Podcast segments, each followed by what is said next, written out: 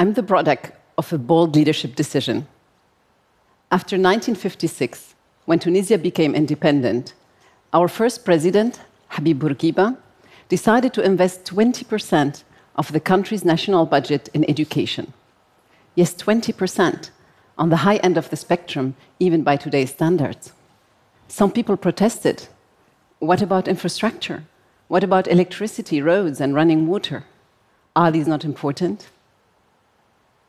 I would argue that the most important infrastructure we have are minds, educated minds. President Bourguiba helped establish free, high-quality education for every boy and every girl. And together with millions of other Tunisians, I'm deeply indebted to that historic decision. And that's what brought me here today. Because today, we are facing a global learning crisis. I call it learning crisis and not education crisis, because on top of the quarter of a billion children who are out of school today, even more, three hundred thirty million children are in school but failing to learn. And if we do nothing, if nothing changes, by twenty thirty, just thirteen years from now, half of the world's children and youth, half of one point six billion children and youth, will be either out of school or failing to learn. So, two years ago, I joined the Education Commission. It's a commission brought together by former U K Prime Minister and U N Special Envoy for Global Education, Gordon Brown. Our first task was to find out, how big is the learning crisis? What's actually the scope of the problem? Today we know half of the world's children by twenty thirty will be failing to learn. And that's how actually we discovered that we need to change the world's focus from schooling to learning, from just counting how many bodies are in classroom to actually how many are learning. And the second big task was, can we do anything about this? Can we do anything about this big, vast, silent, maybe most neglected international crisis? And what we found out is, we can. It's actually amazing. We can, for the first time, have every child in school and learning within just one generation.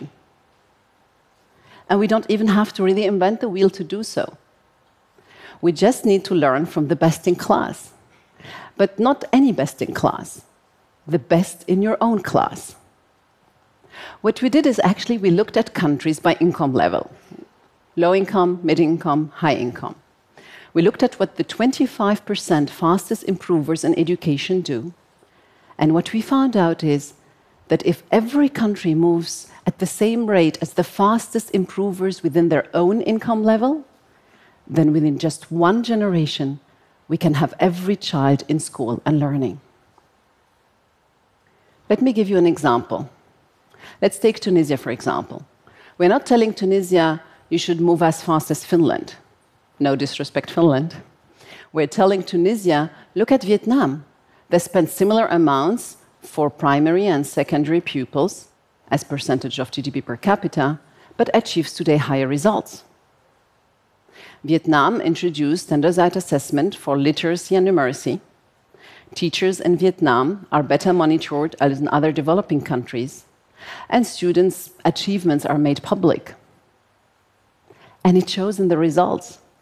In the twenty fifteen PISA program for international student assessment, Vietnam outperformed many wealthy economies, including the United States.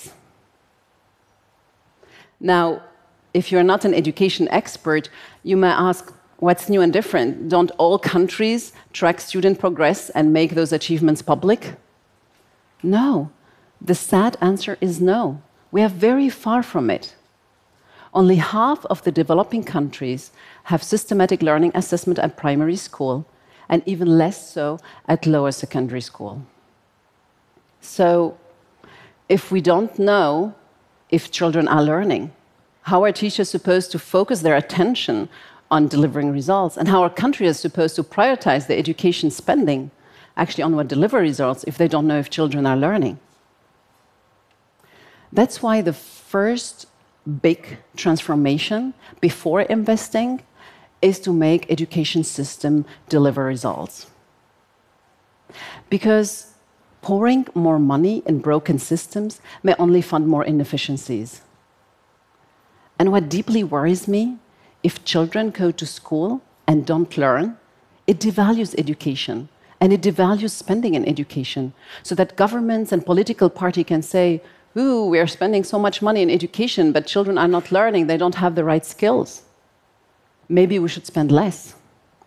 Now, improving current education system to deliver results is important, but won't be enough. What about countries where we won't have enough qualified teachers? Take Somalia, for example. If every student in Somalia became teacher, every person who finishes tertiary education became teacher, we won't have enough teachers. And what about children in refugee camps or in very remote rural areas? Take Filipe, for example. Filipe lives in one of the thousands of communities alongside the Amazonas rivers. His village of seventy-eight people has twenty families. Filipe and a fellow student were the only two attending grade eleven in twenty fifteen. Now, the Amazonas is a state in the northwest of Brazil. It's four and a half times the size of Germany, and it's fully covered in jungle and rivers.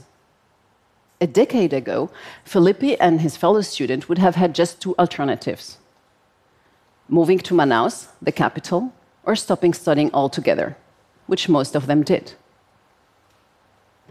In two thousand nine, however, Brazil passed a new law that made secondary education a guarantee for every Brazilian and an obligation for every state to implement this by twenty sixteen. But giving access to high-quality education, you know, in the Amazonas states is huge and expensive. How are you going to get, you know, math and science and history teachers all over those communities? And even if you find them, many of them would not want to move there. So faced with this impossible task, civil servants and state officials developed amazing creativity and entrepreneurship. They developed the media center solution. It works this way. You have specialized, trained content teachers in Manaus delivering classroom via live stream to over one thousand classrooms in those scattered communities. Those classrooms have five to twenty-five students, and they're supporting by a more generalist to tutoring teacher for their learning and development. The sixty content teachers in Manaus work with two, over two thousand two hundred tutoring teachers in those communities to customize lessons plans to the context and time. Now, why is this division between content teacher and tutoring teacher important? First of all, as I told you, because in many countries we just don't have enough qualified teachers. But secondly, also because teachers do too many things they're either not trained for or not supposed to do. Let's look at Chile, for example. In Chile, for every doctor, you have four and a half people, four and a half staff supporting them. And Chile is on low, and let's say Chile is on the low end of the spectrum here, because in developing countries, on average, every doctor has ten people supporting them. A teacher in Chile, however, has less than half a person, zero point three person, supporting them. Imagine a hospital ward with twenty, forty, seventy patients, and you have a doctor doing it all by themselves. No nurses, no medical assistance, no one else. You will say this is absurd and impossible, but this is what teachers are doing all over the world every day with a classroom of twenty, forty, or seventy students. So this division between content and tutoring teachers is amazing because it's changing the paradigm of the teacher, so that each does what they can do best, and so that children are not just in school, but in school and learning. And some of these content teachers, they became celebrity teachers. You know, some of them run for office, and they helped raise the status of the profession so that more students wanted to become teachers. And what I love about this example is beyond the changing the paradigm of the teacher, it teaches us how can we harness technology for learning. The live streaming is bidirectional. So students like Filipe and others can present information back. And we know technology is not always perfect. You know, state officials expect between five to fifteen percent of the classrooms every day to be off live stream because of flood, broken antennas, or internet not working. And yet, Filipe is one of over three hundred thousand students that benefited from the Media Center solution and got so access to post-primary education. This is a living example how technology is not just an add-on, but can be central to learning and can help us bring school to children if we cannot bring children to school. Now, I hear you. You're going to say, how are we going to implement this all over the world? I've been in government myself and have seen how difficult it is even to implement the best ideas. So as a commission, we started two initiatives to make the learning generation a reality. The first one called the Pioneer Country Initiative. Over twenty countries from Africa and Asia have committed to make education their priority and to transform their education systems to deliver results. We've trained country leaders in a methodology called the delivery approach. What this does is basically two things. In the planning phase, we take everyone into one room. Teachers, teacher union, parents, their association, government officials, N G Os, everyone, so that the reform and the solution we come up with are shared by everyone and supported by everyone. And in the second phase, it does something special. It's kind of a ruthless focus on follow-up. So in a way that week by week, you check, has that been done, what was supposed to be done? And even sometimes sending a person physically to the district or school to check that versus just hoping for it, that it happened. It may sound for many common sense, but it's not common practice, and that's why actually many reforms fail. It has been piloted in Tanzania, and there the pass rate for students in secondary education was increased by fifty percent in just over two years. Now, the next initiative to make the learning generation a reality is financing. Who's going to pay for this? So we believe and argue that domestic financing has to be the backbone of education investment. You remember when I told you about Vietnam earlier, outperforming the United States in PISA? That's due to a better education system, but also to Vietnam increasing their investment from seven to twenty percent of the national budget in two decades. But what happens if countries want to borrow money for education? If you wanted to borrow money to build a bridge or a road, it's quite easy and straightforward, but not for education. It's easier to make a shiny picture of a bridge and show it to everyone than, than one of an educated mind. That's kind of a longer-term commitment. So we came up with a solution to help countries escape the middle-income trap.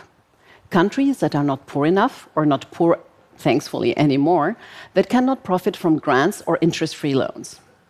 And they're not rich enough to be able to have attractive interest on their loans. So we're pooling donor money in a finance facility for education, which will provide more finance for education. We will subsidize or even eliminate completely interest payments on the loans so that countries to commit to reforms can borrow money, reform the education system, and pay this money over time while benefiting from a better educated population. This solution has been recognized in the last G twenty meeting in Germany. And so finally today, education is on the international agenda. But let me bring this back to the personal level, because this is where the impact lands. Without that decision to invest a young country's budget, twenty percent of a young country budget in education, I would have never been able to go to school, let alone in twenty fourteen, become a minister in a government that successfully ended the transition phase.